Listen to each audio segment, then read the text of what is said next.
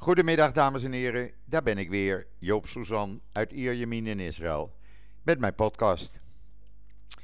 Ja, eh, ik moet nog een beetje bijkomen van gisteren, dat ga ik u zo uitleggen. Laat ik eerst even met het weer beginnen. Nou, we hebben al een paar dagen gewoon heerlijk Israëlisch winterweer. Zo 20, 22 graden, blauwe lucht, geen wolkje te zien, eh, weinig wind. Heerlijk. Alleen s'nachts, ja, dan eh, schommelt het zo'n beetje afhankelijk van waar je woont tussen de 9 en 12 graden. Jeruzalem is bijvoorbeeld een stuk kouder dan hier bij mij aan de kust. Maar we krijgen wel verandering hoor, want dat is wel goed geregeld. Verleden week ook.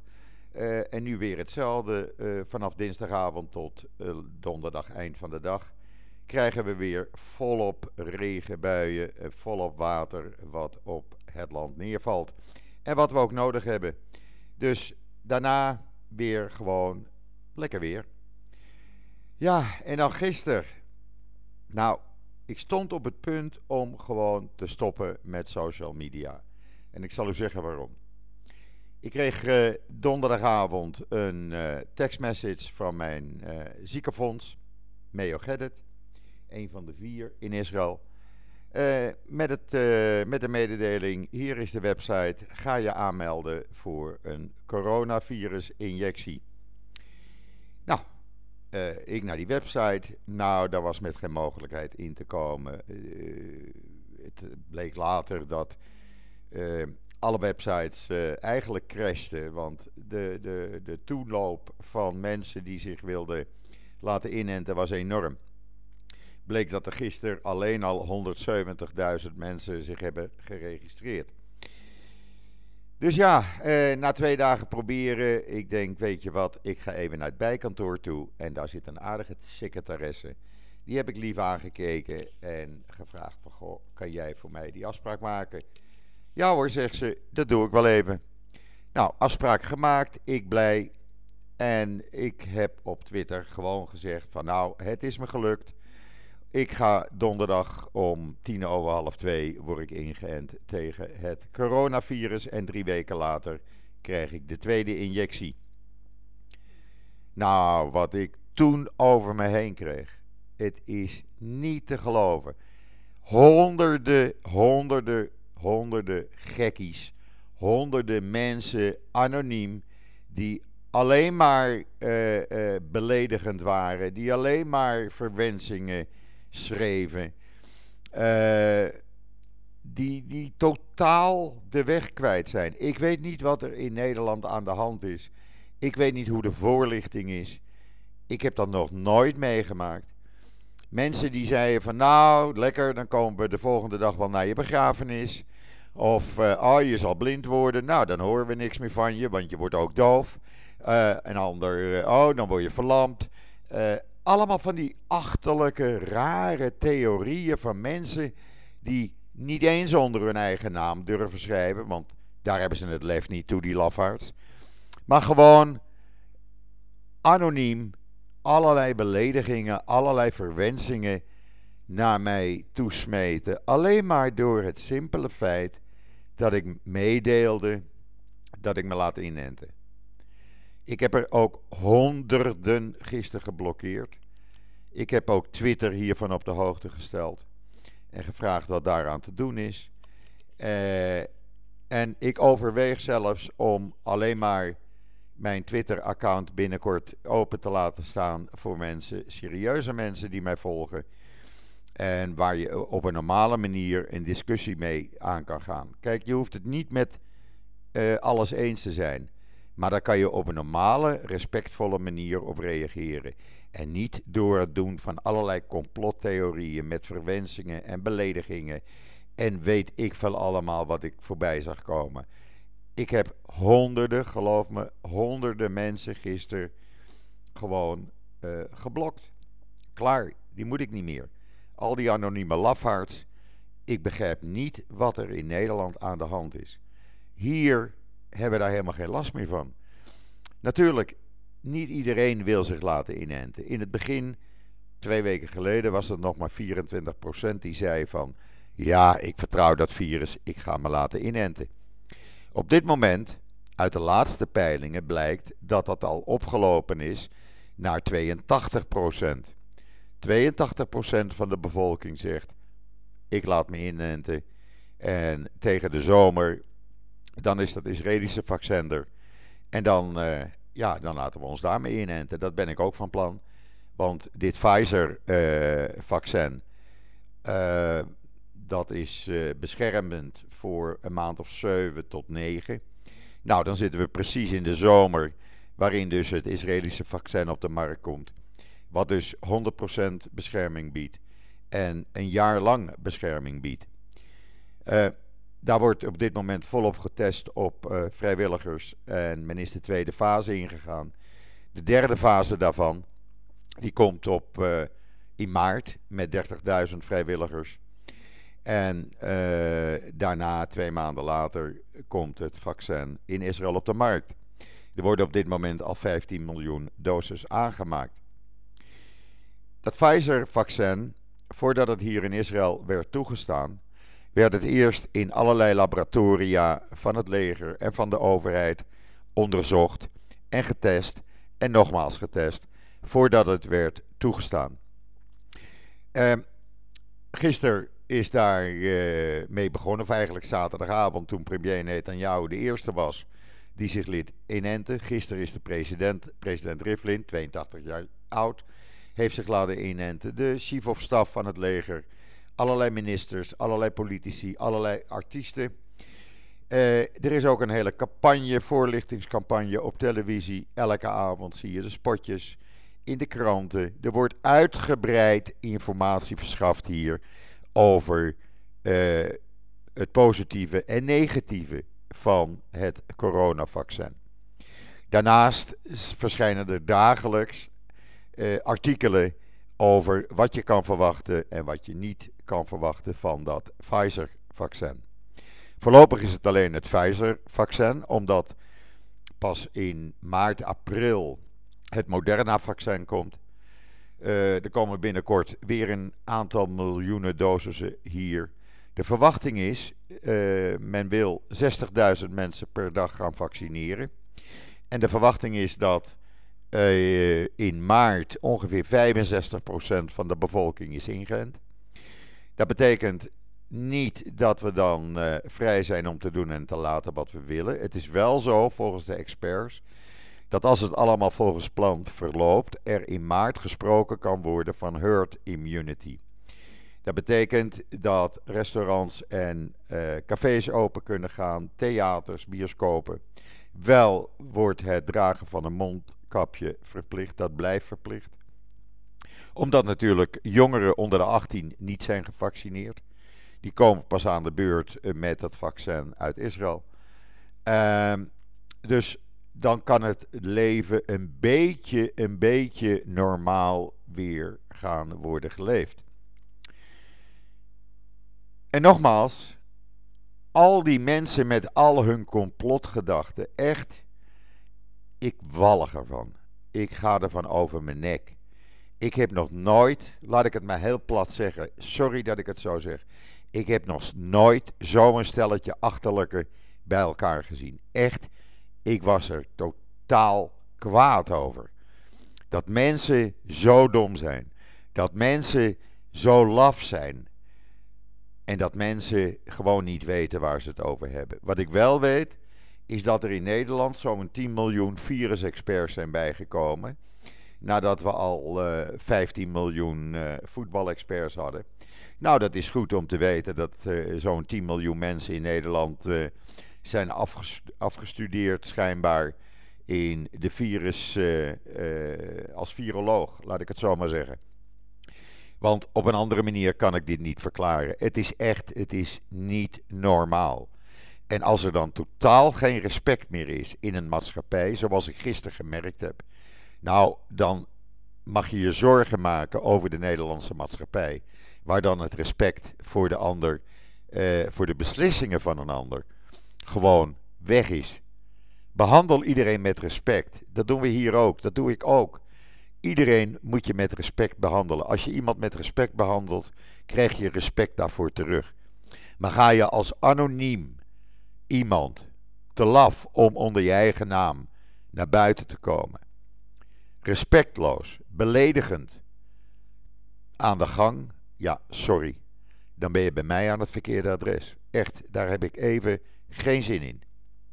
Ik vind dat heel triest om dat te, uh, te hebben moeten ervaren gisteren. Uh, ik hoop het ook niet meer te ervaren. Maar goed, iedereen gaat op blok. En ik overweeg nogmaals. Ik ben aan het kijken om alleen maar volgers die ik akkoord geef om mij te volgen.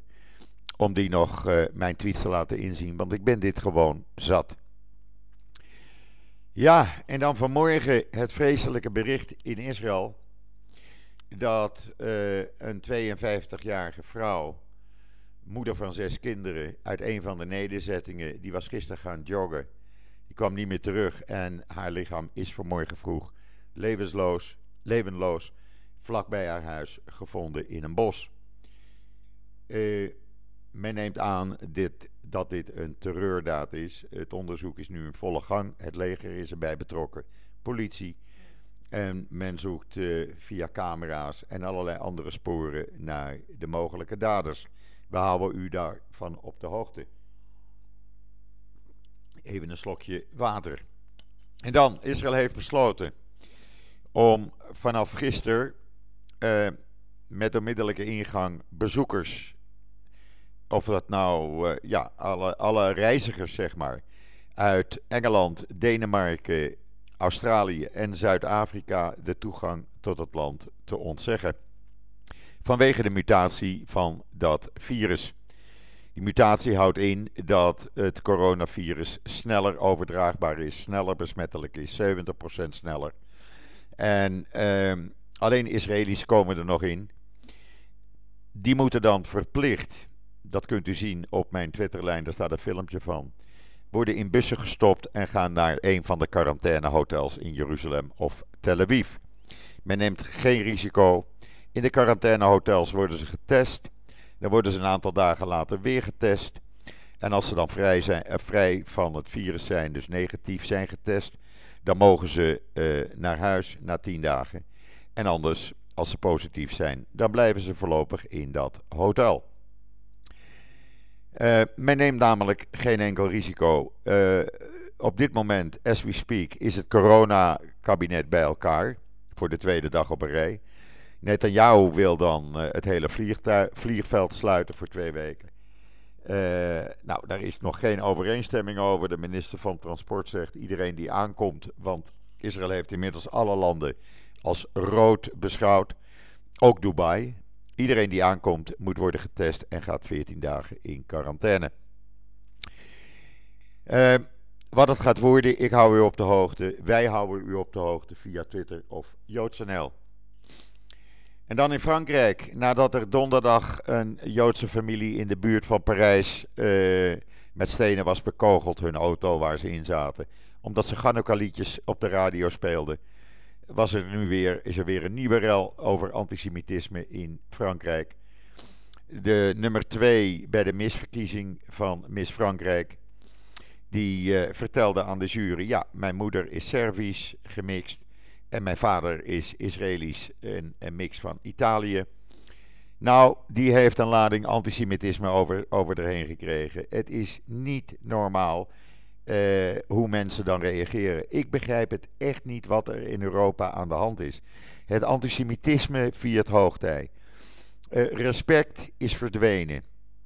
Men doet maar waar men zin in heeft. Ik heb daar helemaal geen begrip meer voor. Sorry. Het gaat gewoon hartstikke fout op die manier.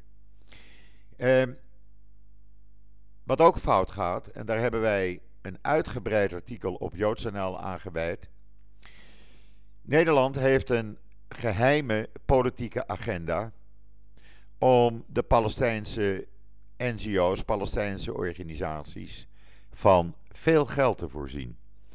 Dat gaat dan op deze manier. Er is dan bijvoorbeeld een landbouw-NGO, een landbouworganisatie, zegt men. Maar Nederland weet drommels goed de Nederlandse regering. En eigenlijk is dat dan buitenlandse zaken mevrouw Kaag en meneer Blok. Die weten donders goed dat die uh, landbouworganisatie hele nauwe banden heeft met het terreur, de terreurgroep PFLP. Uh, en wat gebeurt er dan? Nou, weet je wat? Laten we die landbouworganisatie 19,8 miljoen euro van u, uw belastinggeld even sturen. En wat doet die landbouworganisatie daar dan mee? Nou, volgens de Nederlandse regering wordt dat gebruikt om landbouwstrategieën te gebruiken om hun controle in Area C, die onder Israëlisch beheer staat, uit te breiden. Daarnaast gaat er heel veel van dat geld, van die 19,8 miljoen, naar de PFLP. En wat doet de PFLP? Nou, die betaalt daar de salarissen van terroristen voor. Dus eigenlijk betaalt de Nederlandse overheid, de Nederlandse regering, eh, van uw belastinggeld terroristen, eh, de Palestijnse terroristen, om terreuraanslagen te doen. En als ze dan in de gevangenis komen of ze overlijden, dan wordt hun familie gesteund met Nederlands belastinggeld. Dat is toch fantastisch dat u weet waar uw belastinggeld aan wordt besteed. Hou daar eens rekening mee als u komende maand maart in het stemhokje staat en de naam mevrouw Kaag op uw stemformulier ziet verschijnen. NGO Monitor heeft dat allemaal uitgezocht en kwam tot de ontdekking dat informatie die aan de Israëlische regering wordt verstrekt door de Nederlandse overheid, daar worden gewoon hele delen in die brieven worden weggestreept, zwart weggestreept, zodat niet te lezen is namen of organisaties. Nederland houdt gewoon dat allemaal geheim. En het wordt steeds duidelijker, en ik vind het heel erg om dit te moeten zeggen. Het wordt steeds duidelijker dat de Nederlandse regering bij monden van de ministers Kaag en Blok niet vies is van uh, anti-Israël handelen en het betalen van uh, salarissen aan Palestijnse terroristen. Het hele rapport kunt u lezen op JoodsNL. Wij hebben de links erbij gezet naar de originele documenten. Uh, waarin u ook kan lezen dat bijvoorbeeld uh, uh, de Nederlandse regering zegt: ja, maar we moeten die landbouworganisatie wel steunen, want het ministerie van Landbouw speelt een cruciale rol in projecten. Ja, Amahula. het ministerie van Landbouw van de Palestijnse 15 jaar geleden gekozen president. Die is 15 jaar geleden gekozen voor vier jaar eh, ministerie van Landbouw. Nou, ga het maar eens even lezen. Een van de uh, topmedewerkers trouwens van dat zogenaamde militair, uh, ministerie van Landbouw zit op dit moment in de Israëlische gevangenis. En waarom? Omdat hij een van de leiders was betrokken bij de moord, ja echt de moord, verleden jaar oktober op de 17-jarige Rina Schnerp, die door een bom die op afstand werd bediend, werd vermoord. En hij werkte bij dat ministerie van Landbouw. In totaal heeft Nederland trouwens verleden jaar 349 miljoen overgemaakt aan uh, Palestijnse organisaties. Ja, u hoort het goed. 349 miljoen. De regering van meneer Rutte is er niet vies van om Palestijnse terreur te steunen. We komen binnenkort samen met eh, NGO Monitor met nog veel meer informatie. Want wat blijkt, de Nederlandse media weigeren deze informatie op te nemen. Nederlandse kranten hebben tegen NGO Monitor gezegd: nee, daar beginnen wij niet aan. De Nederlandse televisie NOS heeft tegen NGO Monitor gezegd: nee, dat is niet interessant voor ons. Nee, natuurlijk is dat niet interessant voor hun. Want ze willen de waarheid niet op tafel hebben. Ze willen niet aan u, kijker, lezer van Nederlandse kranten en uh, kijker van Nederlandse televisie. Ze willen niet aan u laten zien uh, wat de Nederlandse regering in werkelijkheid doet. Lees het rapport op uh, JoodsNL. En ja, beslis zelf wanneer u in het stemhokje staat op wie u gaat stemmen. Uh, ja, wat hebben we dan nog meer in Israël? Nou, Uh, natuurlijk, in Israël is alles op dit moment in het teken van het coronavirus. Uh, het coronavirus wat uh, ja, toch weer stijgende is. Netanyahu wil dan een lockdown voor een paar weken. Maar niet zoals in Nederland. Als we hier een lockdown krijgen, dan mogen we niet verder dan een paar honderd meter, maximaal één kilometer van huis. Terwijl u in Nederland nog rustig van Amsterdam naar Maastricht kan reizen. Maar het zit er wel aan te komen, want we zitten boven de 2800 dagelijkse besmettingen op dit moment. En dat blijft maar oplopen. de R-waarde die loopt ook op, die zit rond de 1,3, 1,6. En eh, daarnaast is het besmettingspercentage op dit moment 3,7 procent. Dus nee, dat gaat niet goed. Uh, en voordat, uh, voordat de vaccinaties effect hebben, ik zei het in het begin al, dan zitten we ergens in februari. Want kijk, als ik dus uh, donderdag mijn injectie krijg, dan krijg ik de tweede, als ik het goed heb, de 14e januari. En een paar dagen later ben je dan min of meer beschermd, zeggen de geleerden. Dus ja, uh, 60.000 mensen per dag, vijf dagen per week. Ja, zes dagen per week. Dat zijn er uh, uh, maximaal 360.000 in een week. Maximaal.